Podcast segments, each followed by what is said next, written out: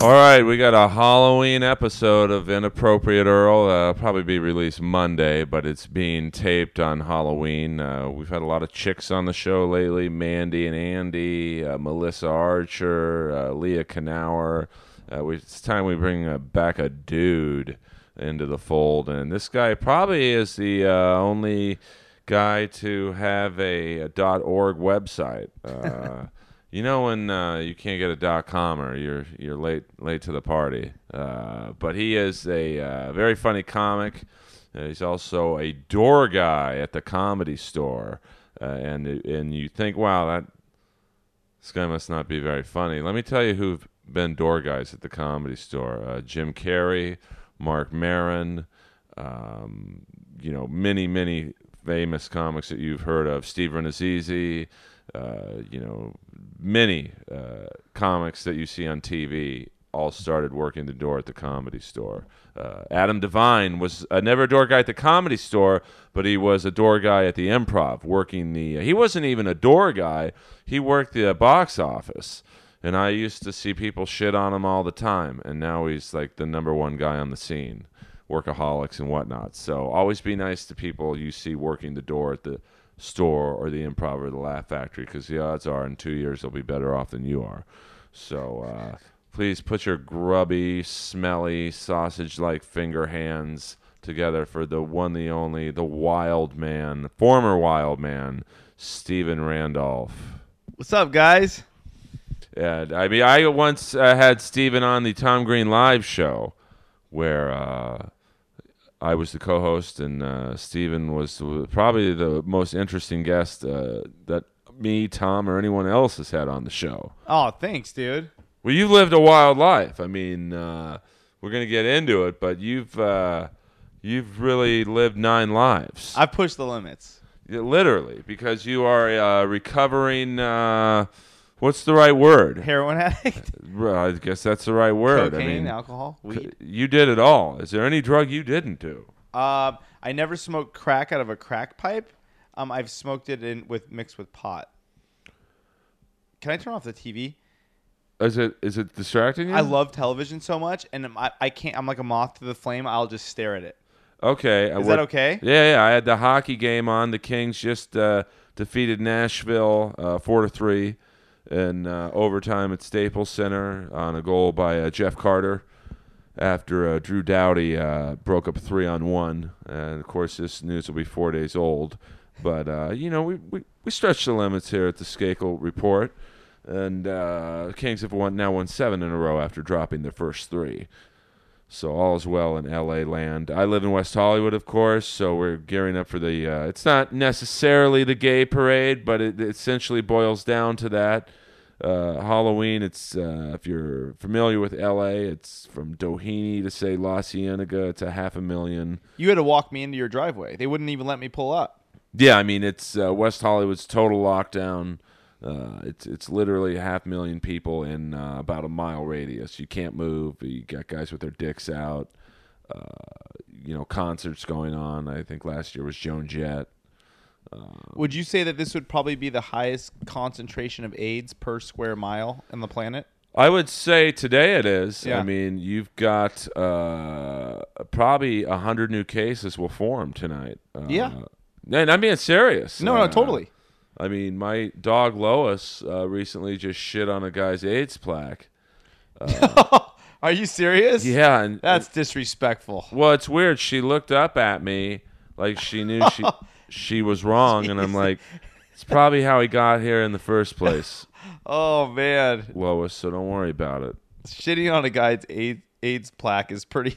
That's just like the ultimate disrespect. Yeah, that's like a total diss. Uh, and it was right outside the AIDS testing van. The the picture, the one with the big picture Blair Underwood on it. Yeah, it's like, yo, hey, what's up, dude? You got AIDS, so uh, Yeah. go ahead and get out of the van. So, uh, by the way, a quick shout out to uh, I don't think he listens to the show, but Dustin Ybarra, uh, great comic and actor. His series, The Player with Wesley Snipes, was uh, canceled yesterday, but uh, I thought he was good on it. So, uh, Wesley Snipes, not, not the draw he used to be. The show was a little uh, discombobulated. You know, did you watch it? No, It's called a player, and it was basically uh, a gambler's bet on whether the criminals would get caught or not. And uh, you know, apparently they didn't uh, bet on if the series would go past five episodes. I mean, So- Did Wesley Snipes? I mean, it's just that's just you know, it's the business. Even people like him are struggling. yeah. Do you think he he has money saved? Right? Uh, apparently he does because he didn't pay any taxes for like seven years. So paying taxes. That's the crazy thing about this business. Wesley Snipes, big movie star, TV series gets canceled four episodes in. You've got. Well, I uh, remember something you said, and it was a guy that I didn't even. I remembered him from my childhood, but it was a, he was an a, a, a comedy store comic who died. I would say a couple months ago, and he was on the marquee on the backside of the marquee. And then I was replacing him with Michael Q's show the next night, and I remember your comment stuck in my head. You're like. Tough town, baby. You're like you're like on the marquee for 24 hours, getting replaced by Michael Q the next day. Do you remember that? Yep, it's who- a cold business, man. I I think it was Roddy Piper, no, no, no, no. It wasn't. It was Roddy Piper because that Taylor actually- Negron, Yeah, that's who it was. who uh, many of you know is the uh, pizza man and uh, Fast Times at Ridgemont High. Certainly more than that, but uh, that's probably the. Studying about Cuba, eating some food. Yeah, yeah, and uh, who ordered the large double cheese with sausage? Right here, dude. And uh, and then he was in the Rodney Dangerfield movie Easy Money, and was uh, uh, Tom Hanks stand up. Was he a good stand-up? I liked him, but I like those older comics. uh, Mm-hmm. You know, uh, and he picked up on me once at Koontz Hardware. Oh, really? Yeah, which is the local uh, gay hardware store. But it's an amazing. It's the best. You know, if you're in LA and you need something, don't go to Home Depot. Don't go to you know Walmart or Costco. Koontz Hardware, and I, I don't get uh, sponsored by them. Uh, on uh, San Vicente and Santa Monica, it's it's the greatest hardware store, and they're all lifers in there that work there. So, like, if you need a specialized screw or nail, they'll have it. And Oh, that's cool. they'll give you the Wikipedia page on the fucking nail, and uh, some great inter- bi- some great business interactions I've had there. Mm-hmm. Uh, like one time, uh, I was uh, you know I collect hockey jerseys, uh, game worn jerseys, and uh, I wanted to frame one because it was very it had like six Hall of Fame autographs on it. I'm Is like, that the well, one with blood in it? Yeah, On your thing, I noticed that when I walked in. it's got Scotty Bowman's autograph, uh, Mickey Redmond, where you know uh, Brendan Shanahan, and uh, so I go in there. I'm like, yeah, I need uh, I need some caulking, and this gay guy behind me is like, I bet you do. Are you serious? Yeah, and I'm like, well, I'm gonna need a stud finder to. Uh, he's like, oh, so do I, honey. And uh, just like, and then Taylor Negron tried to pick up on me once uh, when I was looking at shower heads. Uh, What do you say? he just slithers up next to me and goes, uh, "I'm having a dinner party tonight. Would you like to come?" I'm like, uh, "Oh my!" And I was starstruck because I instantly knew who he was. I'm like, "Jesus Christ, it's the pizza guy from uh, Fast Times." I'm like, "Well, who else is going to be there?" He's like, "Just me." and uh, you know, I said, oh, "I'm busy, man, but thank you." That's so funny. But we're gonna get into your story. Enough about me. No, that's all good, dude. Traipsing around because you do a podcast with Sam Tripoli and Chelsea Skidmore. Yeah, And what is it called? the International Bad Boys podcast. So- And you guys just talk about uh, We have a guest come on every week. We we do like a little weekend review because we're all psychopaths, so we all got weird stuff going on. And then we bring in a guest every week who's just got a crazy story. That's it. They sometimes they're comics, sometimes they're you know i- the thing is you got to have a crazy story. You got like about you could either tell two 20 minute stories or one 45 minute story. We give you the last about the last hour just to let her rip, and we've had some really crazy shit on there. Trying to get a guy, I had a, I had a, a childhood acquaintance who got arrested trying to break into NASA, or you know, got caught stealing gold from NASA, or, or silver from a spaceship. Because I we grew up in Pasadena, and he got nailed. Uh, uh, he stole space plans and something off of a spaceship with with this huge organization of people. Got caught.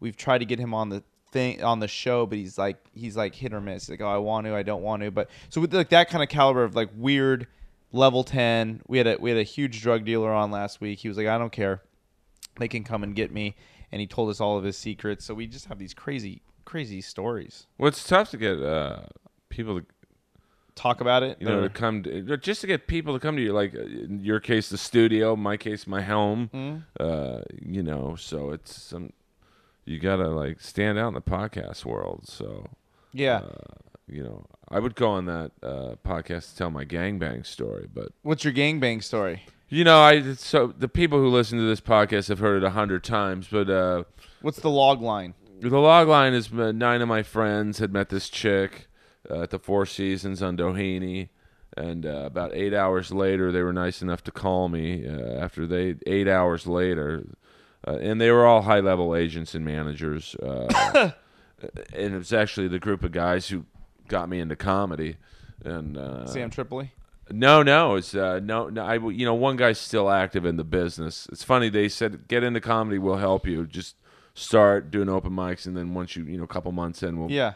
we'll get get you going. And then I start comedy, and they all leave to get into real estate. How funny. These fucking bastards. Fifteen years later, I'm doing a character at the comedy store called the House Racist, um, which will probably get me more than anything I've ever done before. Uh, and uh, so I go over there, and it's a f- f- horror show. It just it looked like that opening scene in Saving Private Ryan. There's bodies everywhere, condom boxes, uh, underwear everywhere, and this girl who looked like you know, Blackie Lawless after the fourth encore of, of, from a Wasp concert. Uh, actually, they never got four encores, but uh, so I ended up doing my thing with her, and, and I give her a ride home, and uh, she was naked in my car, but she had a automobile jacket on that said Shelby Motors.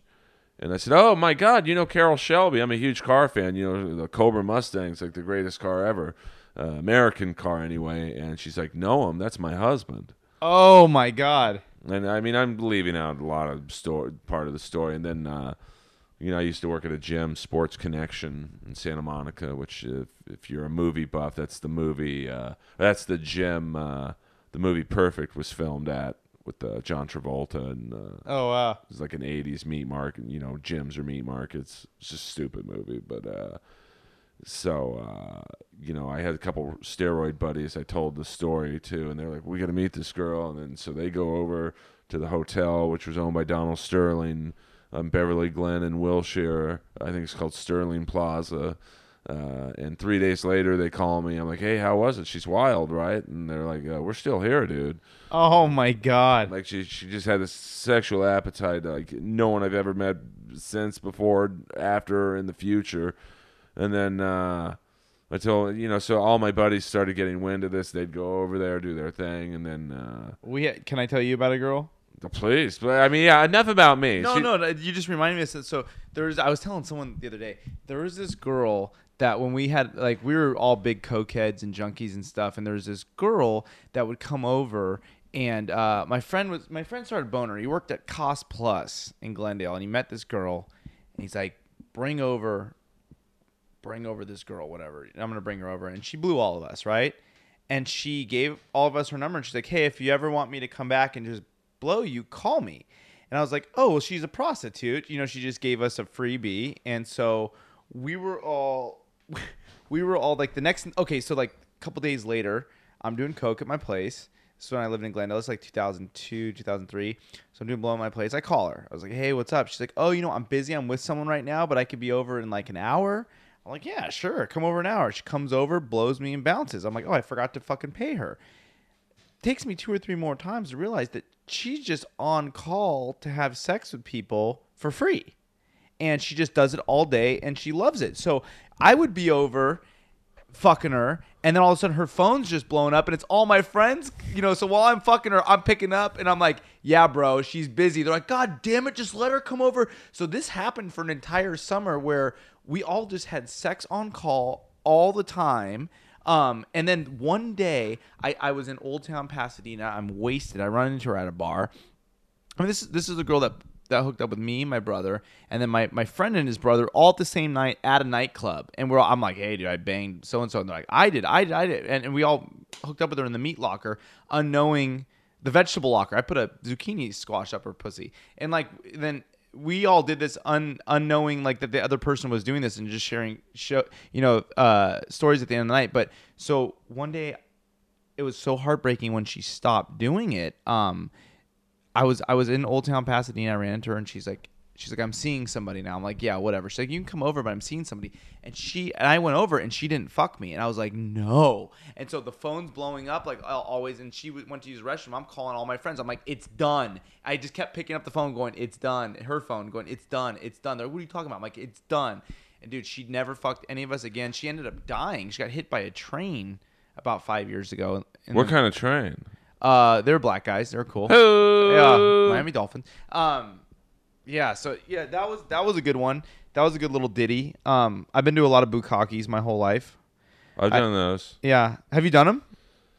Well, I mean, not intentional. I just, uh, you know, my friends were like sick, perverted, just animals. Well, there's the bukaki hotline that I used to call up. Oh, okay, the, Yeah. I, no, these were like, Hey, this is Jim Powers, the Bukaki Hotline. Welcome. It was like an old rave hotline from the 90s where they would tell you, you would call the hotline, they would tell you what desert party to go to. This was a Bukaki hotline, and they would tell you what warehouse to go to, and then 150 random people would show up and just jerk off on a girl's face. I would always go, I have a video out. I would always go in a karate suit and just hang out and interview the guys with a microphone like this while they're jerking off on the girl. And I put together this video set to a Madonna uh, song. I sent it to Eddie Ifft. He said it's the sickest thing. Tripoli was like grossed out by it. I have it. I could send it to you. It's the no, sickest thing. I'm- all right. I don't have a stomach for that stuff. Yeah, a lot of people don't. I really like, you know, I, I I'm not a big porn guy. really? Yeah, I just it's the close-ups. Uh, uh, you know, just I have an unnamed comic uh, who sends me like squirting pictures and Jason just- Tebow.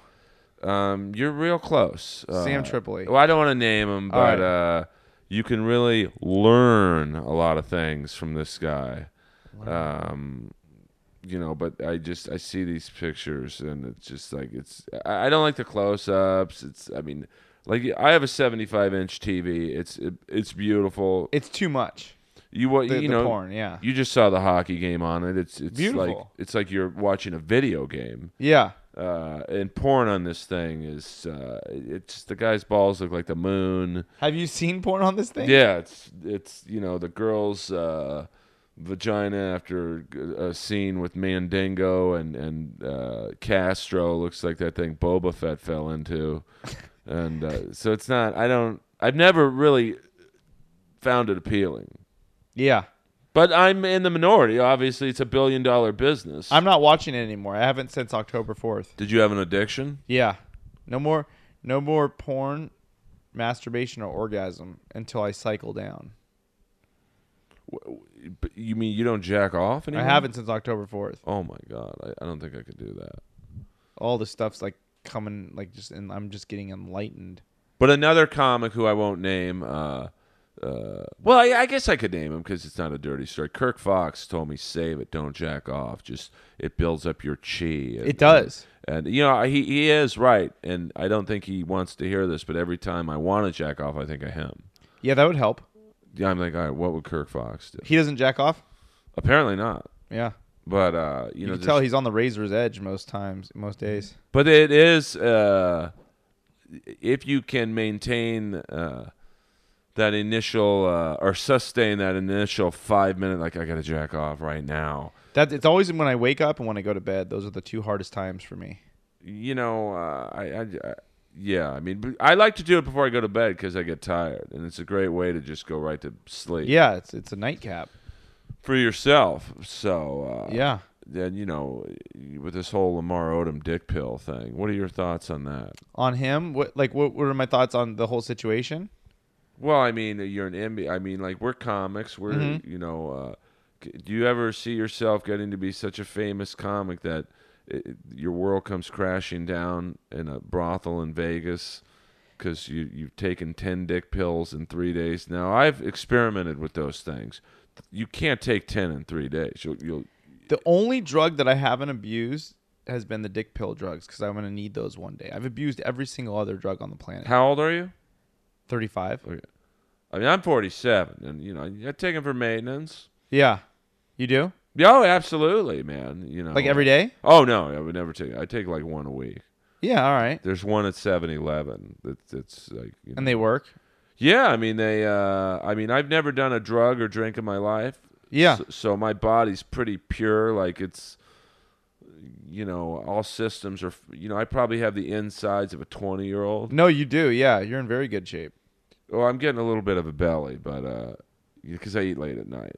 That's the hardest thing to stop. Yeah, well, yeah, because we're comics. Our clock is so. I get off at opposite. three, two thirty, and I'm like, it's four in the morning. The taco trucks are open. I'll just pick my face out, and I'm like, fuck. Yeah, know? or you you know you go to uh, I go to the pavilions right down the street, and it's the greatest. If you're in uh, California, you must go to this pavilions after two p two a.m. because it's nothing but comics, bartenders, and strippers, no shit. and it's just wi- or prostitutes. Like the rock and roll Ralphs. It's like the gay rock and roll Ralphs, but there's enough straight people in there where it's like a cool mix. Yeah, it's just a cool club. Yeah, and there's like gay nightclubs all over the place, uh, but they're straightening them up. They are? Yeah, like the Abbey is uh, more or less a gay bar, but uh, I would say it's thirty to it's thirty percent straight. Yeah, I, I like the Abbey. I think the Abbey's cool, man. Oh, it's a great scene. Uh, you know, Pump is like from that show Vanderpump Rules. Is I don't know if it's a gay restaurant, but it's it's pretty gay. But uh, you know, all the servers and bartenders and and you know late night crawlers uh, go to pavilions to stock up. oh, I gotta check it out. Yeah, yeah. If you, well, you're in uh, you're by the Venice. beach. I can't stand Venice. I'm done with Venice, dude. Like I just ended up there after a rough breakup, just randomly because my brother was living in this building. I got a, I got a room. It's just it's just a thrash pad. It's right by the wall. I could hear the waves crashing from my room, but it still doesn't matter. I could hear junkies screaming and crying. People are constantly naked. Uh, like like it's just crackhead. It's you know I describe Venice as it's like if the the uh, ride from Disneyland. Pirates of the Caribbean became self-realized and then turned on itself. Right. It's just like "Rah, rah," just pirates. Well, I mean, Venice is a weird scene. Ugh. You've got the bodybuilding circuit and Gold's Gym. You, uh, you've got you know acid casualties. It's the drainage ditch. If you the the great push out west, it's it all ends in Venice. So it just it's just like the drain of a fucking never ending shower. It just with all the soap scum, the pubes, and the cum just pile up. Yeah, I mean that's well, I get that here in West Hollywood, but you know it's a whole different. Uh, It's a whole different ball of wax. yeah, it's it's a ball of something. I mean, there was two guys the other night boning in my driveway Yeah. as I'm pulling up to come in, and they literally didn't stop boning. They both did like the penguin shuffle to like so I could squeeze my car in my garage. It's, Oh, how funny. it's crazy, but It's crazy, but it's like okay, okay, there it is. You know, boys will be boys. yeah, and separate them with a crowbar. Yeah. Uh, now let's get into your journey into comedy because I Yeah. think you know here we're like 30 minutes in. We've talked about gangbangs, heroin. Uh, now I, it's interesting because you know I do comedy completely sober. It's the most frightening thing on earth. Most frightening thing on earth. And you, when, when did you start doing? Okay, you ready for it? Please, dude. For okay, first time on stage, I go in 2006. I said, "This is it. I'm ready." I was doing heroin at the time. I was doing real estate, um, and I was living at my dad's house. And I was like, "This is it. I'm fucking ready to rock." I went out and made flyers, these really crazy flyers of a picture of me kissing myself. My my best friend Casey Maloney, uh, uh, made them and I got like I didn't know what I was doing, right? So I I flyered my first show that I put on featuring myself at a bar. And I was on heroin. So I was like really, really high and falling half asleep all the time and just wrecking shit. And it was right at the end, right before rehab. And I was going to take a shot. I was really into Gigi Allen. You know who Gigi Allen is? Didn't he shit on the crowd or shit on the crowd, cut his dick off, and ended up overdosing. But Gigi Allen, Todd Phillips, who did all the all the movies that you know the Hated or happiness hated. or something? It was hated. Hated. He did hated. He he was the one that produced and directed Gigi's movie. If you've ever seen a documentary, just go to hated. G G G period G period Allen A L L E N G G Allen. I met him by accident when I was 12 years old and it changed my entire life. I was I was doing it. Can I stand up? I'm getting hyper now. You can do whatever you want. I'm just googling uh, Hated. uh, Gigi Allen and just to get the right name of the movie because my fans are detail oriented. Are they really? Oh, Here we they go. yell at me if I, uh, you know, when we have a wrestling podcast and I'll get a. Uh, No, I'm, I'm fact check all this. Fact check all this. This is real deal shit. So 92, I I me and my my friend Casey Maloney, same guy, known him since 84. Here we go. Uh, he and I did a, a book report on Japan. So we went to Little Tokyo in Los Angeles in 92. I'm with his Japanese mom. He's half Japanese, and our friend Chris Molina. We're walking through. So you're about 10 years older than me. Mm-hmm. We're, we're walking through Little Tokyo on Second and Los Angeles Street. Uh, in in downtown at like 11 at night. So it's in seventh grade. I'm like, wow, it's school night. It's crazy. And our older cousins, my, my one friend's older cousins who are about your age, you to me difference. They're uh, so we're 12. They're like 22. They're all sitting there smoking cigarettes with their long hair and like 92. They're like, you guys got to get out of here, dude. We just randomly saw him on a street, and and the mom was like, well, what's happening? They're like, Gigi Allen's about to come around. And I'm like, Gigi Allen, all of a sudden, all these naked, topless chicks. So I'm 12, are all around. There's video cameras, all these punk rockers around. And all of a sudden, this naked guy without a dick, he had cut off his dick. This naked guy without a dick starts kicking in the shop window. And I was like, I don't want to leave. I need, you know, I was in your seventh grade. I'm like, I need to see this. Like, what the fuck is it? Changed my life. I'm like, what is this? And this whole mob was following this guy around, and he was supposed to kill himself that Halloween. He's like, he's gonna kill himself in a few days. He's Jesus coming back, and, uh, and it changed my life. And so we were at, so the mom ushered us away and took us home. Like two weeks later or whatever, I'm at Poobah Record, which is an old record place in Pasadena. It was kind of like this legendary place. And my friend goes, "You remember that guy Gigi Allen?" I go, "Yeah." He holds up a record with him dead on the cover, holding a Jack Daniels bottle, bottle in a casket. And he's like, "This is that dude." I'm like, "We just saw that dude. He's like, he's dead now." And so he had overdosed he, right before he was supposed to kill himself. And so I was just hooked on that guy ever since. Performance art, he's one of my favorite performance artists. He's just a crazy dude. So I I was all heroined out. This is now 10 years, 15 years later. This is in 2006. Um, and I'm like, I'm gonna do stand up mix with Gigi. So I was gonna take. Thank God I didn't do this. I was gonna take because they they whisked me away to rehab shortly after this. But I was gonna take a Who's shotgun. they? My parents, my family. I was gonna take a shotgun and shoot out. There's this place called I think it was like the Blue Moon or something Moon in La Crescenta, California. I called them up. I said, Hey, I'm gonna I'm gonna do a stand up night there. They said totally cool. We do stand up here. And I said, All right, I want to rent it out Wednesday or whatever. They're like totally free. Just just go in and do your thing. And so I I had like a thousand flyers made up, these glossy, like rave looking flyers, and I sent them everywhere. I flyered everywhere, told all my friends, I'm like, shit's gonna go down. Well, dude, like 80 or 100 of my friends came because you know when you first start doing stand up, everybody's supportive and they actually come to your shows. Now it's like, dude, I can't get one person out, but um, but everybody came in, in to this bar and I and I was shooting up and we started a mini riot there. Um, like all this fucking crazy shit happened, and I was like. I told my friend I'm gonna take a shotgun because I owned a shotgun. I'm gonna shoot out because it was in the second story. I'm gonna shoot out this shop window while I'm performing on stage. And my friend's like, "No, you need to do that three three down the road." So I was already planning to shoot out a shop window, and I did stand up, and and I guess I was falling asleep. I, I did because I was so nervous. I did a bunch of heroin before. So it's on video. I still haven't seen it. I don't know where the video is, but I would, I was like dozing off, and as I would doze off and hit the mic, it go and it would make that doom sound, and I would wake back up and not know that I was missing time. So I thought I was just doing a set, which was just rambling, going crazy, and I was like passing out and being woken up on the mic. And I get there's a there's a uh, big thing for me to go to rehab afterwards. There, and I was like, "You guys are just hating on my success." I was out of my, I was like ha- obsessed with Howard Hughes during this period. I would always go over to where Howard Hughes at, at uh, uh, three thousand or whatever Romaine, right by that cement mixing factory. That's where Howard Hughes ran the country. Oh, I didn't know that. Yeah, so because I, I got obsessed with it. All I did towards the end of my of my my heroin days was I watched The Aviator three times a day, every day for two years. Every day for two years, I would just sit at home and watch The Aviator, and my boxers are naked, shooting up heroin over. I got I had this fixation with the movie The Aviator about Howard Hughes, and so in The Aviator, I got this book on Howard Hughes, and they were like he ran the country out of uh, the street on Romaine and La Brea. Uh, like there's a building, it's still there. Really cool clothing store on, on the bottom, but that's where he would, you know, th- did his whole fucking weirding out before he took over the Sands Casino in Las Vegas. That's where his LA headquarters was, and that's where all the weird shit happened. So I would just go outside of there and shoot heroin and try to like summon. I thought I was Howard Hughes that that had come back to life. I really truly believe that. Um, so. so And how were you financing all these drugs you were getting? Like, cause what were you? real estate and restaurants. I worked. I always work. I work. I work like seventy hours a week. So I would. I would.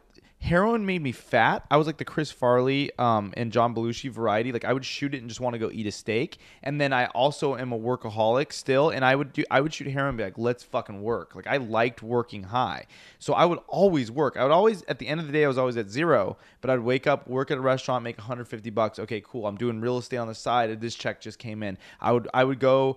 I would wake up. I would go work the morning shift at a restaurant on my days off of real estate. Um, and I would make 150 bucks. I would go to Skid Row, buy 150 dollars worth of heroin, be like, "Oh shit, this shit's running out." I would come back to the restaurant and I'd be like, "Hey, I want to work a shift." And no one would want to give up their shift, so I'd like pay people. Look, I'll pay you thirty dollars for your shift. So I pay someone thirty dollars. Like this, I got fired from the home, re- you know, home restaurant in uh, on Vermont in Los Feliz where you eat outside in the trees. Yeah, yeah. That's where I worked. That they fired me because I threw an ashtray at this guy. I had a breakdown. I had to freak out. But I, I would work there, so I'd go straight downtown, come back, um, and then work work the night shift to have enough money for heroin in the morning. And it was just, dude, I would just just fucking just workaholic crazy. But uh, but then I did an I did another show. I did two shows right after that. So I did another show in Old Town Pasadena at the Old Town Pub. Rented out another place. Had my I this fake movie glass, like this movie breaking glass and stuff, like like fake ashtrays, fake steins. And I set it set it up all in the restaurant. I had blood capsules, and so I had someone pop off from the crowd, a friend that no one else knew.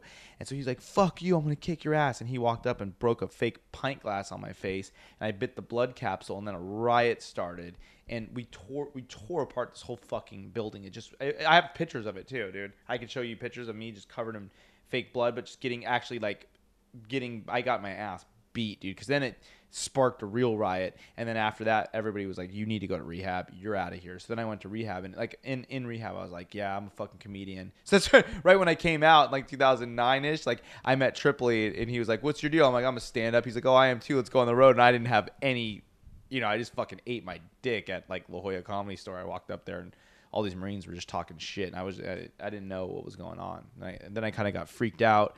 I did stand up for like after like being sober for a year. I did stand up for a year, and, and uh, you know, it was like, dude, it's it's nerve wracking, man. It's really nerve wracking, and I, you know, I I.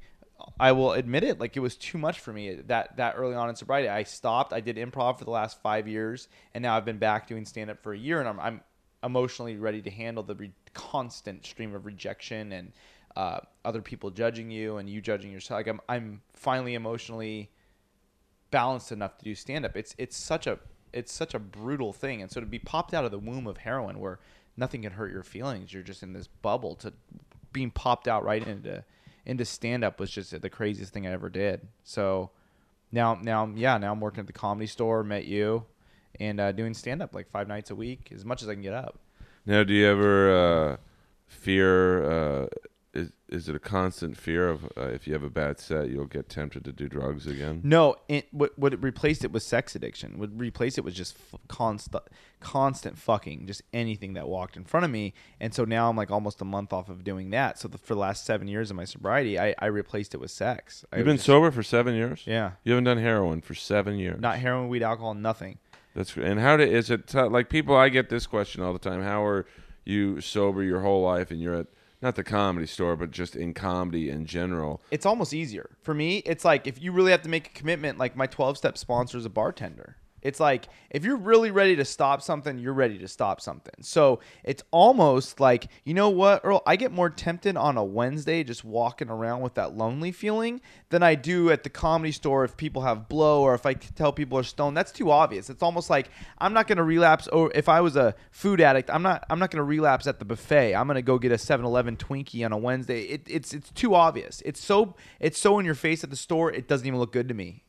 In fact, I see I see most people, most of really good friends and very talented people. It helps me wrecking their fucking career and being like walking in the store, looking all nice, hair combed, on fire, and then four hours later being like, you know what? I'm gonna tell this person what I really think, and just dropping the ball. And I'm like, thank God I'm sober. Oh yeah, dude. I see a lot of. Comics. You see it too. You're you're you and I are probably the only two people that are sober at that building.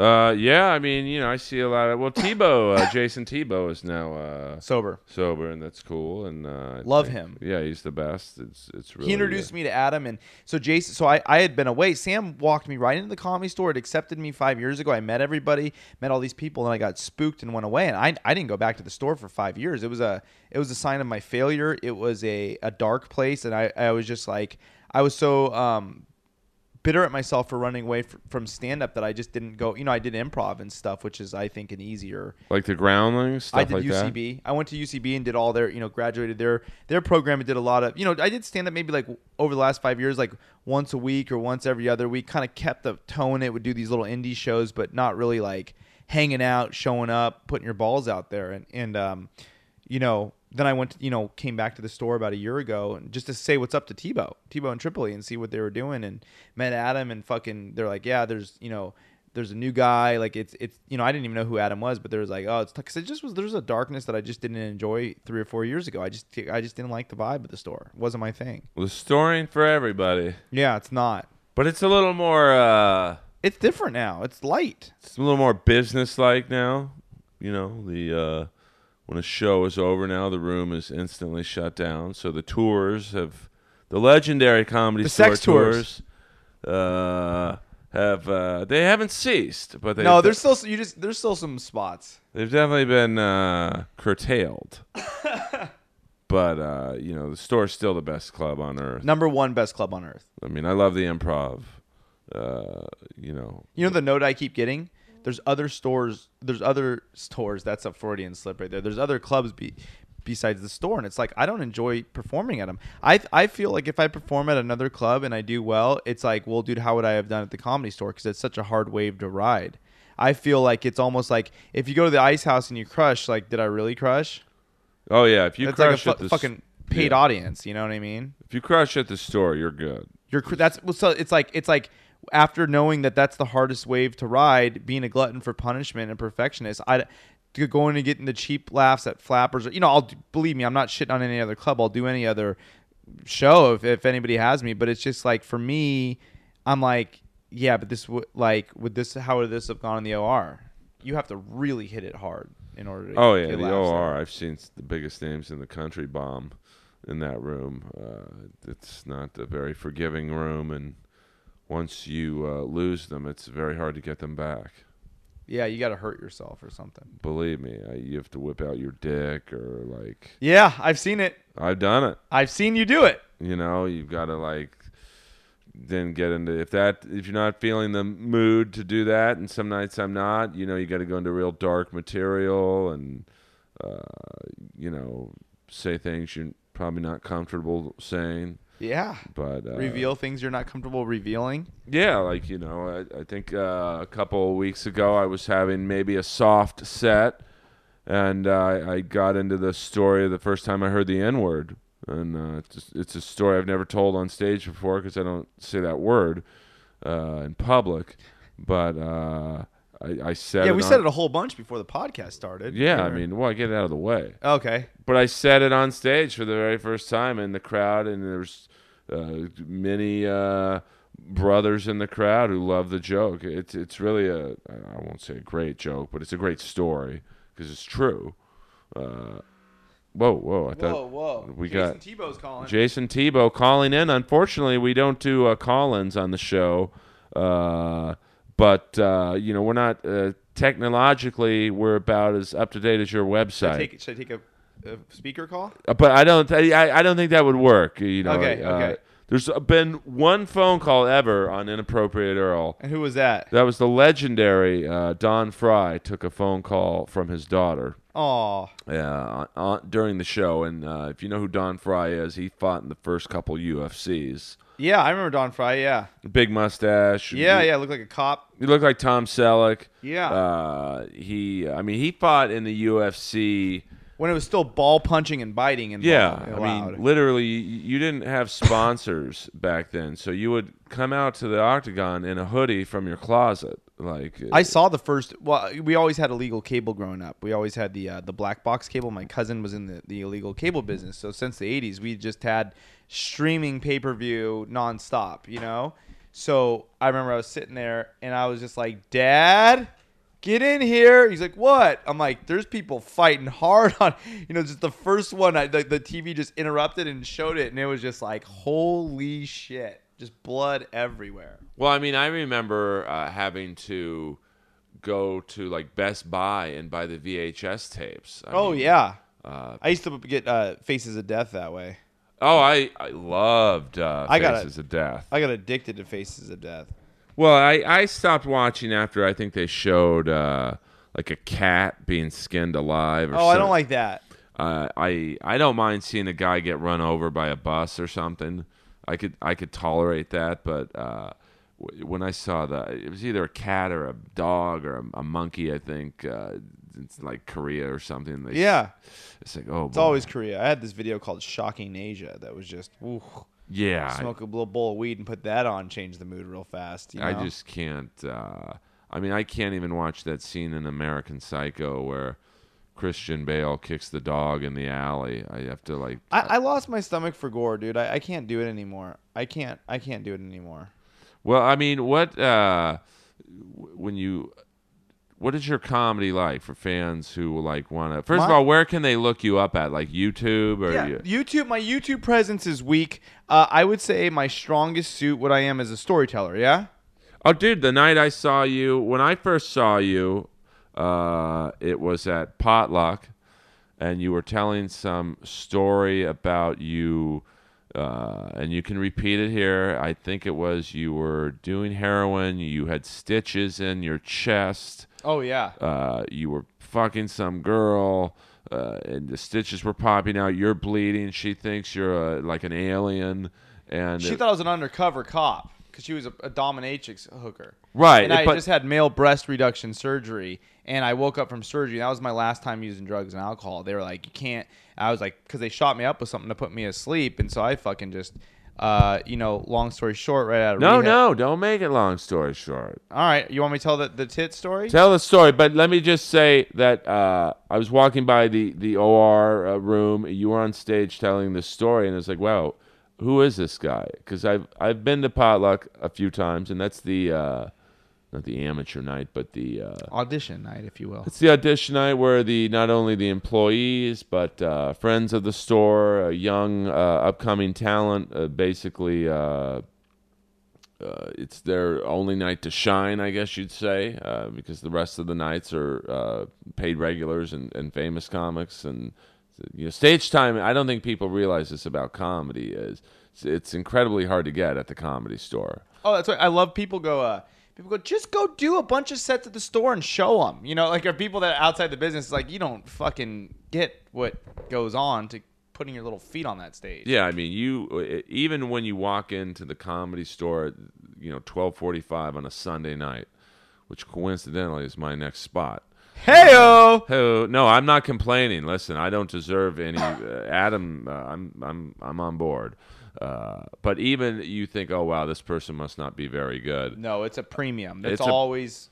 You know, There's it- no dead air there. Yeah, if you see uh, someone going on at twelve forty-five or, or one o'clock, one fifteen, they're good. It's just That's uh, hard fought time. Like you're not. It's it's all at a premium. Yeah, you know? I mean it's uh, incredibly hard to get stage time there. So uh, Monday nights is uh, you know the audition night, and so you, you see a lot of young. It's kind of a legendary night. It's it's it's it's the okay. You think you're funny? Prove it. You got you got three minutes right now to do your thing. and you don't have a lot of audience most times. Most English speaking audience. It's mostly French tourists. For me, it's the hardest room to do. I've been doing potluck every Monday for the last year, and I will say that you know I go to auditions. I do a lot of shit, and it's I just did 33 minutes in Long Beach. Uh, shit, last Tuesday. Harvelle's. Harvelle's, yeah. Have you done Harvelle's? I have not Tuesday nights hot room in Long Beach. If you want to see Steven. So fun, so fun, dude. We gotta go. We gotta go together. Yeah, I, I the only uh, it's uh, roast battles. Oh, that that's night, right. And you know I'm I'm so fucking paranoid. I, I'm gonna miss. Miss Something. something. I, I feel like that with potluck. I'm like the I went to Hawaii this summer and I was like, oh, I'm gonna miss potluck and I'm not I'm gonna never be famous. You know, I just fucking get all crazy. But uh uh, it's it's it's the most intimidating because Earl, you're already passed, you know. So you're like you've you're made. You're in the mafia, dude. Yeah, For- but for the- still, it's no uh, just because you're past. oh, mean really? The anything. bullshit doesn't stop. Oh no. Oh, I, mean, th- I always think once I get past, then I could let out a sigh of fresh air and. Oh, not at all. The bullshit just begins. I mean, Really? uh, You got a lot of people running the light. You Oh. got, uh, you know, it- co- comics are like little kids. If the first comic runs the light, then the second guy or girl wants to, and then so by the time I go on, I might have a twelve forty five spot, but I'm going on at close to two because everyone runs the light. And then uh, there have been several methods tried to curb that, and no one. Oh, you can't. Like Jeff Scott, he's hardcore. He'll start playing the piano Oh, he does. no matter who you are. Like you could be uh, Dalia, you could be me, you could be uh, Eric Myers, uh, or anyone in between. He will play the piano, and then people were like, "Well, you can't do that. It's like, you know, it's like." Uh, you know, it ruins the vibe, and it's like Jeff's like, I don't care about the vibe.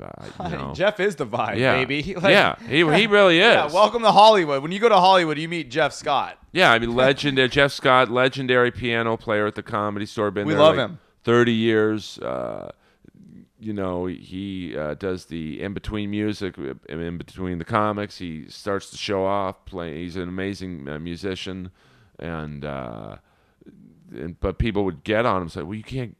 You can't play music when so and so's on stage. He's like, listen, if everyone runs the light, we'll be here till four in the morning, and it's not fair. He actually cares about people like me and you. Like, Yeah. like he wants us to get up in front of actual humans. Oh yeah. So Yeah. uh, I'll lose some weight. yeah, I, we all have to. But like when I walked by the store uh, or by potluck that night, I- very rarely have I stopped and go, "Wow, this guy or girl is telling something interesting or funny." I did that with you. Oh, I appreciate that. Means the world to me, man. That means you want me to get into that story. I will, because I let me just say this before you get into that story. I, I've done that really, to my memory, only one other time with the legendary late great Angelo Bowers. He was the best. He was uh, awesome. He was like very much a Mitch Hedberg, uh, not one-liner comic, but he would tell very quick jokes that you're like, how did he write that and I didn't? Like, or I should say, why didn't uh, I write that? Uh, you know, he was just an amazing writer who uh, uh, died in a car crash a couple years back. He had Uh, that. He had the joke. He goes every night in my apartment building. I. I. Oh God damn! it, I don't want to ruin it. Never mind. I don't like telling. it's too late. Tell it You know, it, but I, I forgot what exactly what it was. It said he said I live in a really really sketchy apartment complex. Every night I see someone smoking meth in my mirror. yeah, It's like that was just one. Or he's like, I don't. The first time I saw him, he just walked out at potluck and he's like, everybody gets whiskey dick. I don't know what whiskey dick is. I get Taco Bell dick, and it just everybody just starts going crazy. I was like, who the fuck is this guy? yeah. He was just It was, like it was just nonstop. an bang, amazing bang. Uh, performer, but uh, he's the only other person I've ever like. Oh wow, what's this? All right, so get to that story. All right, so I get out of rehab. I go I go to rehab and okay, cool. I go to rehab and uh, this lady goes, uh, this counselor inside says, you know, you're running from one secret. And I always I grew up when I went through puberty, I had I got tits like a girl, like my nipples became meatballs. And uh, it was the summer before I went into high school, so like eighth grade, I got I went and just had these meatballs in my my tits, and I was like, oh fuck, what is this shit? You know, right around the time, you know, I started like you know wanting to get girls, and it just really fucked with me. And um, I remember, so the next the next summer, I did a good job of hiding it in eighth grade. Then the next summer, I went to an all boys Catholic uh, high school, and it was just ruthless. I mean, just ruthless sports, competitive, crazy Catholic high school, and I got tits. So it just like I got really funny, I got really mean, I got really you know I was always quick witted, but I was just always on the defense. Someone was going to expose that I had tits, and someone would be like Randolph's got tits, and I would just punch their face or start freaking out or deflect with a joke. So it was just nerve wracking, nerve wracking. So you know by the time I got into like drugs, it really helped it when I started getting getting drunk and, and doing the tranquilizers and you know hardcore drugs and cocaine and meth i didn't care that i had tits. It went away. And so um, that was the only time i was like happy you know because my posture i started my posture started slumping because i was always my whole life was a damage control like i they can't find out about the tits. That's how i spent from 92 to 2008 i mean really honest to god dude i loved the beach i wouldn't go to the beach you know i'll say this sad story but just really i was just under uh, the amount of shame, stress, fear that I was going to get found out, and it just it was just demasculinating and horrible. I I you know, drugs helped. Drugs helped that go away. So if you're out there listening and you're running from one or two things, find me on Facebook. I'll talk to anybody. Where do they find you on Facebook? Just Steven Randolph, S T E V E N, last name R A N D O L P H. but So are there not a lot of Steven Randolphs? or a, you know, there, you'll you'll be able to find me because you Google me. I'm probably one of the, you know, I, I I'm I'm pretty active on there. Like I'm a comic. You'll you'll you'll see who it is. I have a fan page and my personal page. Add both, whatever, however you, you want to reach out to me. Um, and then it's uh my my Twitter is uh Steven Randolph S T E V E N R A N D O L P H. Then the number, you know, just two. So Steven Randolph two on Twitter, Instagram. Just add me, however you need to get in contact with me. But just hit me up. It's always like one or two secrets that the real fucked up. You know, when I see really drunk, druggy, crazy people, everybody goes, "Oh, look at those crazy people." It's like I know you're just running from one or two things. So you may act like you're crazy. You're it's you're just running from one or two secrets. So if you want to share those with me and get that off your chest, that's fine. Um, so so this lady said you're just running from one thing, and I was like, oh fuck, it's my tits. I didn't have the balls to to tell her. I finally um, I finally I go home. A real estate deal from uh, almost a year back kicks in. I, I I was doing real estate. I owed this guy money. I'd always close a real estate deal. Um, these just random fucking deals, and then I would I would spend the ten thousand or whatever you know the commission money, and then I would I would hit the the brokers up that I was working for. Hey, can I get like just typical, you know, druggy drunk shit. Hey, can I get five hundred advance? You know I'm good for it. You know I do deals, and the guys would you know kick me down. But like finally, this one guy, my my buddy Marty was like, dude, you got a problem. And then right after that, he gave me like 200 bucks or something. And right after that, I went to rehab. So then I called him and said, hey, you know, Marty, I just remembered, uh, you know, I've been in this place 30 days. I owe you 200 bucks. I just want to acknowledge that because he was a really good friend. And he was like, oh, dude, I thought you were calling about your check. I'm like, what check? He's like, oh, dude, a check cleared for you for 10,000 bucks. You know, we have waiting for you. You know, deal, deals coming through, blah, blah, blah. So I was like, oh shit. So I get out of rehab. I'm in there for six months. It really helped me. I got, I got to see a lot of stuff. And I'm like, uh, I was so I was six months sober. I relapsed once in rehab. I, I, I spent all night with a hooker in Santa Ana on a bus. That's a whole other story. Had, Well, I got nowhere to go, man. So, uh, um, you what? but you better finish this story. I didn't know where to go. Would you say? I got nowhere to go, so I got time for the story. Oh, sure, sure, no problem. Um, so yeah, so I I spent all night, you know, because all these guys from gangs, half the half the people coming in from rehab were in uh, were in gangs and uh, or were in a SASCA program, which Arnold Schwarzenegger put into play. It's a great program. If it's like if you're doing serious prison time and they could tell you you have a drug problem, they'll they'll give you another shot if you go to rehab. You know, so they'll let you out of your prison term early. So half the guys that I was in rehab with were in SASCA. They're always, re- dude, the most talented like George Perez, perfect example. There, it was like being housed with 50 George Perez's. They're the most funny, respectful, uh, creative. Prisoners are so fucking talented and creative. They're just the class clowns who just did, just, just just didn't know when to shut up, you know, or just just get in trouble. But like prisoners, uh, you know, and I've spent a lot of time, you know, being in these rehab, you know, different different rehabs and in recovery. I would say outside of the gay community, uh, uh, prisoners, people who have been in major prison, um, and convicts are the most talented people on the planet. Most artistic, most funny, most sensitive, but they just, you know, they're just doing their thing. So, um, so a guy comes in and I just whispered to him like, "Where, dude?" Because it was in Costa Mesa and I'm from Pasadena, so that's out by Huntington Beach. I'm like, "Where do I get heroin?" He's like, First and Main, Santa Ana. That's all. You know, I, that's all I needed was that information. So I stuck me and this other dude stuffed our beds to look like someone was sleeping. Our bunk beds jumped, got on a bus, went to First and Main, found it, and found heroin, and were just smoking out of heroin out of food for less all night. The bu- like the bus we were on coming back got stopped by the police. They were after someone else. I, it was just it was that was a that was an event. Adventures in rehab. I had more sex than I've ever had in my life inside rehab because you're just with a bunch of chicks. It was a co-ed rehab. Everybody's coming off drugs, looking for something to feel better, and we, I mean there was just orgies. It was it, that was fun. I had a blast. But how do you uh, buy heroin? Like you go to First and Main, you look around, you see. Uh, If I you're mean- if you're a white boy and you're on First and Main in Santa Ana and it's one at night and you got that desperate I need something look in your eyes, you you know okay. So the the way that the same way that uh, that one comedian you said hit on you at the hardware store, how you know he wanted to have sex but he didn't say sex, you could tell by the look that like oh this gay dude wants to fuck me or like this girl wants to fuck me. There's a, there's a there's a look that you give people when you you want drugs. People Right. if you're walking on the streets at night and you hold the look with somebody, you're either looking for sex or drugs. That's just period. You know, and so you know if you're if you're a white boy in in, in an unwhite area at, at an Oh, odd right. hour at night, they know why you're down there. Like, hey, white boy, I got what you need. You know, they they they know what the deal is. So. So I go down to you know get get the heroin. Just, just have a fucking crazy night. I get caught. They let me they let me come back. What do you mean you get rehab. caught? I well I stuffed my bed. They found out. Someone ratted on me when I snuck in at night. Uh, I snuck back into the house. The- Everything was bolted. One of the convict guys that was living there was like, "Hey, dude, someone rat on you, but I'll let you in for the night." I played dumb for like half a day. Then I was like, "Yeah, I, I fucking did." I cut out my mattress and stuffed a ball of heroin that I had bought down there. So for the next three or four days, I actually came down easy because I like I had slowly tapered myself off with heroin. You could you could shoot it up or you could liquefy. A lot of guys do squishies. There's there's all kinds of ways you could do you could do heroin. It's a little ball of wax of tar of uh, like it looks like tree sap. You know, it comes in different forms, but it's mostly like a gunky little tar. Like what you get on the bottom of your foot uh, at the beach. You know, when you're Right. walking around.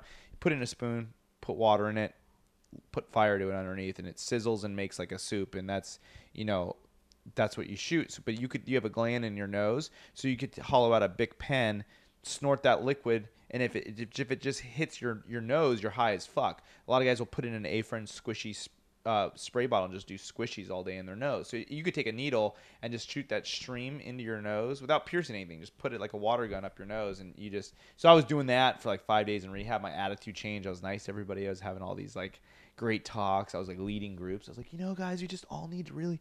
And then they- they're like, something's up with this guy. So then, you know, I was like, yeah, they let me stay. Ended up staying there for another five months. Had a blast. Had once I finally kind of surrendered to the process. You're you're in a rehab. Everything's everything's paid for. You have no responsibilities. You're with all these hot girls. You're having fun. It's just like it's. I had a blast. I had, I had a fun time, man. There's movie night. There's this night. I chose the, the movie Happiness, which you mentioned earlier by accident in the beginning of the podcast. We all got to pick a movie night. Imagine 40 convicts and a bunch of chicks. I pick happiness. Dude, only three made it throughout the movie. They all thought I was gay and I was trying to push some agenda on What them. is happiness? Uh, happiness is the most fu- Have you ever seen that movie? Something about he jacks off and, It's a, and it's a movie about pedophilia. It's it's fucking uh uh what's his name that passed away? Philip guy. Seymour uh, Hoffman's greatest role. Right. The movie Happiness is incredible. So that was I chose to, to, to play Happiness for a, a room full of crazy people. Is this going too long? No, no, no. Oh, cool. dude. Okay, so so end up I end up the lady says you have a secret you're running from. I go home, I find out I'm getting ten thousand dollars. I Google I have this is two thousand eight. I Google the phrase I have tits. So out pops Dr. Corbin in Beverly Hills. This Jewish doctor goes, You have tits? I'm the tit doctor. He's like, I'll take those. And he had a really funny, like, little video. It was like, with, like rap music or something behind it. He had this funny little promo video of, of like sucking the fat out of your tits, getting it, you know, it's called the gynecomastia. So I was like, fuck, I'm not crazy. I never had the balls to even acknowledge that that was what I was running from. I, I, I put it into the Google search. I'm like, so there's an answer to this. Then the money came in. And I was like, I called Dr. Corbin. I was like, you know, I, I like, I, I'm a pretty good negotiator. So I was like, dude, I got all cash. He's like, well, it's 10,000. I was like, can I do it for 8,000 if it's all cash? He was like, yeah, I ended up going on, on Christmas Eve, struck a deal with him. You know, he's like, well, I got a Christmas, you know, I'm Jewish. I got a Christmas Eve spot. Doesn't mean anything to me. I'm like, it means nothing to me. Let's go. And got him down even more. So I get these fucking things sucked out. I wake up and uh no, this was the second I went twice. I went for a follow up on Christmas Eve. So this was this was on May like end of May 2008. So I'm I'm out of rehab. I have the money. Um I find out I Google I have tits. I'm like I'm going to get this fucking done. Get my check. Um I go and go to Dr. Corbin. He, he sucks the, the fat on my tits. I wake up from this major surgery. It's a fucking big deal. They put me out. I have a compression bra on. So I wake up, I'm in a bra. Well, I just got shot up by a bunch of drugs and stuff like that. And I wasn't really sticking to the 12 step program. I wasn't, you know, I just was like, I woke up high basically from surgery.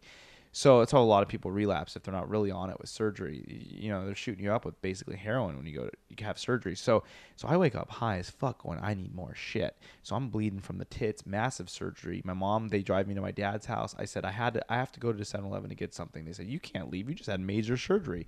So like an hour and a half out of major surgery, I down all the prescription uh, pain meds that they All of them. all like as many as I can. It was all Demerol, but my you know I just I had a I was a you know I was a glutton for heroin, and I'm and I know everybody says that like oh man my like you know I dude I I was a glutton for I couldn't put enough in my system. Like you would I would you would put one balloon in a spoon and draw it, shoot it up. It would look like piss water, like rust water, like tea.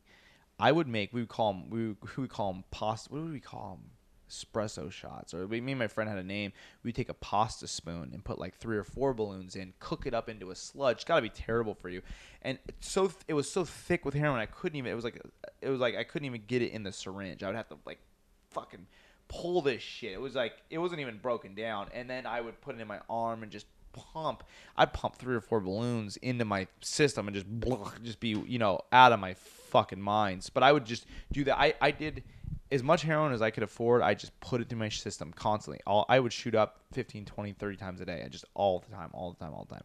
We ended up going up. There was a right where you live. I'm not going to rat the place out. I No, I live in West Hollywood. yeah, uh, uh, but there was there was a lot of fraudulent uh, tanning salons and uh, and uh, muscle. I won't say the name of it, but there are like muscle building places which were fronts for, for heroin and for steroids and for like. you know, Really? what do you think all these guys that walk around so buff? They they're, get, they're not getting them. They're not going to some weird crack house and you know like a lot of the injectable drugs you you buy at like fronts and stuff. So I got involved with this whole this whole thing. The, the the stories, my heroin stories are are endless. I mean, I mean, endless, endless. Tijuana shit, getting caught in you know Skid Row. Th- This is this is this story. I, that's my problem with storytelling. Like, what am I supposed to do in the OR? I get I go into a caveat and it just keeps going. So, Good. to, yeah, to keep but to keep with this stream, this story. Yeah, the, the, this could break off into 90 more minutes of material. But um, so so I wake up, I call up my ex heroin dealer. Now my ex heroin dealer is a heroin dealer to the stars. He deals oxycontin, cocaine, everything. A Mexican guy started out. He got his break selling to Guns N' Roses, and this guy's been doing it for 20 plus years. And he's just this Hispanic guy from Mexico that just has it dialed in, and he just he just does famous people. I I uh, happened to meet him through a friend. He thought it was funny. He told me one time because I I would yell at him, and, and he would be like, dude, I, he was like, the only reason I, I sell to you is because I think you're funny. Me and my friend Casey, he's like, Poppy, I don't sell to you for money because it would just, you know, we would just get. He would go to sell Capitol Records, sell thirty thousand dollars worth of, you know, he would he sold it all. He find he he kept Disney Magic going. This guy. So I, I, I ran into him in front of Zankou, and I tried to take his picture. It was seven years sober when I was working at the store, and I go, and he goes, he hadn't seen me in seven years, he, and I, and he goes, why are you taking a picture of me? He's like this high level gnarly drug dealer. I go for my Facebook update, and he started laughing so hard because he knew he's like, dude, I'd kill you if you put, you know. So I was like trying to hug him and stuff, but that's a whole other story. So I, so I call him up. He's like, I haven't talked to you in six months. What's up? I meet him on the top of Camrose Street in Hollywood, and uh, uh, Princess Leia. So there's a there's a Mercedes in front of me, and so I'm sitting there and there's a Mercedes in front of me. I'm like, what the fuck? I'm like, why is this car in front of me? So he finally gets into my car after like an hour of me waiting there. I'm out of major surgery. My my there's blood like coming through my shirt. He's like, what happened? I'm like, I had shoulder shoulder surgery. He's like, I won't sell you the cocaine. I'll only sell you the heroin and the oxycontin. I was like, no, no, no. He was like, I'm not. You're out of surgery. Why wouldn't he sell you the cocaine? Because he's like, very bad for you, Poppy. Very bad. You don't do cocaine out of surgery, you know, because it'll speed up your heart. I was like, no, I want the cocaine, blah, blah. Started freaking out. He didn't want to sell it to me. So I started busting his balls. I'm like, dude, I haven't seen you, and you fucking wait to get to me, and, you know, you take an hour. And he would, dude, he was a cocky dude. He, he sold to every, and I wouldn't want to blast everybody on here, but everybody, the A plus number one top tier celebrities bought from this guy or their assistants did. So he, this guy was a millionaire. Just, he just had it down. He would just come in these shitty, it just had, he just had this, he will never be caught. This guy is just the Keyser Söze of drug dealing. And so he goes, That car in front of you, how long's that been here? Before you? I said, Yeah, before. He goes, An hour before you. He goes, That's Princess Leia, homeboy. And so Fisher was waiting for an hour before me. And I was and he goes, You think you're better than the Princess Leia? I was like, No, I'm not better than the Princess Leia. He goes, That's right. I come to your car fucking first, Poppy. And, and he deals out of a Star Wars bag that she had given him. So that was a whole other. So Princess Leia was, you know, so he's like, You're giving me shit, and Princess Leia, you think you're better, you know. So that's that was crazy. So I was like, All right, cool. So he finally sells me the coke. I take a bump. My tits started bleeding. He just got out of my car. Like I don't want any part of this shit. So so I right before iPhones were huge. It was like 2008. So I go to Astro Burger in West Hollywood, and I, I'm like, all right. I'm like, uh, fuck, I need a hooker. And so I just got a, a back page or an express or whatever, and I got the uh, LA Express. LA Express, For you yeah. locals. Yeah, we, we don't need that anymore. You just you know now with phones and shit. But you know this was back when you had to go go to a fucking magazine. So I get this dominatrix hooker. She's like I'm out in the valley off Tampa Street. So I got on the 101, all coked out, out of surgery. My family's blowing me up, going what the fuck's going on? You know like where where you know where are you? I'm like oh you know I just went on another drug run basically. You know uh, and two hours out of major surgery. So I'm all bandaged up. I'm wearing a bra. Keep in mind I'm wearing a compression bra. It looks like a bulletproof vest bra you know, and um, to hold my my shit in. You know, I had, I had uh, pump tubes coming out of my tits, pumps to pump out the fluid. It was like I was supposed to be on bed rest, so I'm on a drug run. So I I um I go over to this hooker's house. She's like, "Okay, take off your clothes," and I was like, "No." I was like, I was like, uh, I don't want to. She's like, "Are you a fucking cop? Take off your clothes." I took off my bottoms. My dick was like an inch big because the coke, you know, made it shrivel up. I was f- spooked out. So I'm like sitting there with like this little micro dick all coked out, you know, it fucks up your dick. And so, and then I refused to take my top off. And then, so she was like, Are you wearing a wire? And she was like, she was dressed like Robocop. She was in all like fucking dominatrix Russian stiletto crazy shit. So I'm over at this house with like, you know, fucking hooks from the ceiling. It looked like a Trent Reznor music video. You know, it was a real dark place. And so I went in there and I was, and I took off my shirt. I was like, I'm just had a major surgery. So it's like she was just like, what the what do I say to this? She's a dominatrix cooker, but she's like, this guy just came out of major surgery. I'm obviously coked out. So she starts whipping me, but I'm like, ow, it hurts. I started like tearing up, and so I'm so coked out. I'm like, I, I get all weird like a spooked cat. I'm all freaked out and coked out. So she starts whipping me, whipping me, and so I'm like, I'm like, permission to do coke, mistress. She's like, no. I'm like, permission to do coke, mistress. She's like, no, because I have a bunch of blow in my book bag in there. So she had a dog collar on me and she was trying to fuck me in the ass with a dildo and I was just so spooked out. I was like, I, I took off the dog collar and I started breaking down crying and she got all freaked out. I was like, I just got out. I had male breast surgery right now. I have coke. I just, I paid you $200. Can I at least stay for a half hour and just tell you everything? And she was like, she just looked like horrified. So she goes out into she goes, "Do your coke." She goes out into her bedroom, comes out 5 minutes later dressed in Disney uh, pajamas. So she just went from dressed like the RoboCop to Disney pajamas. So she's sitting on the ed- edge of a couch while I'm snorting coke in a in a bra, oozing blood out of my tits, and I told her everything. Every time anybody's ever hurt my feelings, I told her about the tits. I told her about all my failures, everything, and I started feeling better. And she was like, "Oh my god!" And she's like, "Where do you? What are you doing now?" My phone rang. I'm like, I have to go to my grandma's house. My mom was like, Meet me at your grandma's right now. She's like, You can't go to you can't go to your grandma's. I'm like, I have to go to my grandma's right now. So I do a bunch of coke, go to my grandma's house. My nose is fucking pouring uh, milk. My sister, uh, very very weird, uncharacteristically, was eating a jalapeno, and I walked through the through the front door, and she goes, Have a jalapeno. So I just I was all spooked out. I just took a bite of this jalapeno. My nose kept running because like I'd been for like the last three hours of coke. And so my mom goes, "What is that pouring out of your nose?" And my sister goes, "My nose is doing it too. I we're both eating jalapenos." And my mom just gave me a weird look, and we all just sat at this table and they were just staring at me. And I was just, you know, I was like, I got to go home and get better. I went home, watched a movie, called my my sponsor from a 12 step that I'd been working with before that I tried to get sober. And I just said, "Hey, his name's Claudio."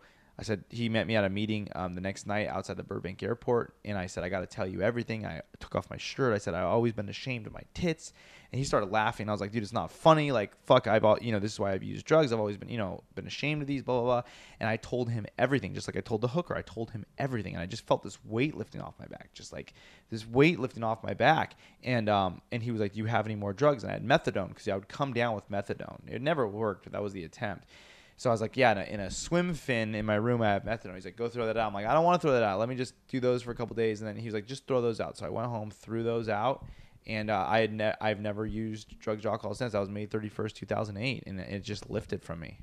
Dude, I don't mean to be a dick, but can you tell that story from the beginning? Okay, so I was um I'm just kidding. Uh, dude, I, well, I mean that.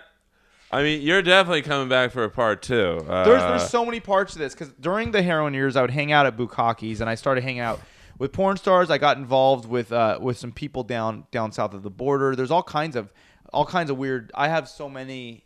Uh, there was a 10 year period where I was like, I was every day I would walk into situations. There was guns. There was like this guy's. I, I'm gonna get my head blown off. You know.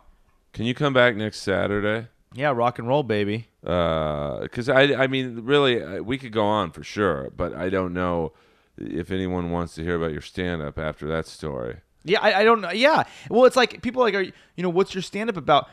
My ideal situation would be to get a TV show where I could tell my stories and have my stories animated and created and written down, and then be able to do the store whenever I wanted and you know go on tour once in a while and just kind of have like that would be that would be my ideal. That's what I'm aiming at. I mean, that's how you, uh, you know, Rob Schneider said, just make your own shit. Is that what he said? Yeah, it's, that's what he did. Uh, you know, his show got canceled on CBS. He, most people would have either just quit or just said, "Fuck the industry." He lucky enough to have a, some money, and he, he made his own show, and it's going to be on Netflix in December. So. There you know what what I've noticed Earl is the best of them in this in this business just don't don't get shot down. Don't get and this is something I've struggled with but don't get taken out by rejection. Like oh that joke's not funny. You you go okay well what is? Like you it's the, and I'm getting over this. This has been my biggest I don't think it's lack of talent. I think I do have talent. I think I do have interesting stories. My my weakest point of my game has been my insecurity and my my sensitiveness. So like when I get jabbed I'll just I'll go to my room and just sulk for 2 days so it's like constantly putting yourself back out on the chopping block after have being failed. That is something that I think that's the weak part of my game, and it's being addressed right now. But it's uh, that's the be- the best people don't get bothered by hearing no or doing bad. oh yeah, you just got to be. Uh, It's a ruthless town. I I, mean- I, went to a Nickelodeon audition this week, and they I, afterwards I gave my heart out, and they just go, uh huh, okay. And I was like, well, what what the what is uh huh okay? You know, it's like so funny, man. Well, I mean, here's the thing: uh, if you quit, no one will give a shit. No one will I'm give not it, saying yeah. you, Yeah, I yeah. just- but me. I could quit tomorrow, and people will be like, "Oh, oh, Earl, that one guy, he's funny. Yeah. Earl was a great guy," but uh, you know, that's one less guy I got to deal with. You tell me what stories you want because it, it, it can go anyway. I have so many fucking weird stories. I mean, I grew up with just weird people. Like, it is just. Well, I would keep going right now, but I have uh, uh, an unnamed comedy store employee. No, no, secret location. He's picking up his Halloween costume and uh, setting up shop. What are his initials? Uh, Jeff Scott. Oh, I Uh, saw it. No, Jeff uh, is uh, legendary for his costumes and his Halloween costume. No one's beating this thing. It's like uh, looks like a fucking pterodactyl. Uh, and so he, we he's coming over momentarily, but uh, Got it. Dude. You're the first person I've ever said come back next Saturday. I can't wait. Can you come back next I'm, Saturday? on- I'm on next Saturday, three Uh, o'clock. Three o'clock at the Skakel compound. I'll take you to dinner after. Uh, but I know we've said it a few times before. But Facebook, you're just Steven Randolph. Yeah, Steven Randolph, and just add me on Facebook. Private message me. Just add me. I like the attention, man. And Yeah. uh, if you go on International Bad my, uh, Boys. If you go on my Facebook, you could probably find him easiest because I'm Yep. assuming there's like ten thousand Steven Randolph. yeah, that's the best way to do it through your Facebook. so uh, go on Earl Skakel on Facebook and just look up Steven Randolph, and then International Bad Boys. podcast. It's every uh, Monday, three o'clock with uh, Sam Tripoli, Chelsea Skidmore, and uh, we have Steve-O on this next Monday. And where do people find it? Um, it's at All Things Comedy, and uh, you know, just I post it on my page all the time. SoundCloud, The Naughty Show, And iTunes as well. I'm assuming. I, iTunes, yeah, all that. ITunes, then- SoundCloud, and uh, All Things Comedy. and then uh, Twitter and Instagram, you're at Steven Randolph. Two, the actual number two. Don't Yeah. spell it out. The numeral two. yeah. And uh, you know, uh, this was just part one. I mean, uh, usually I say, oh, "I'll have someone back in a few months," uh, you know, but we didn't even really get into comedy with Steven.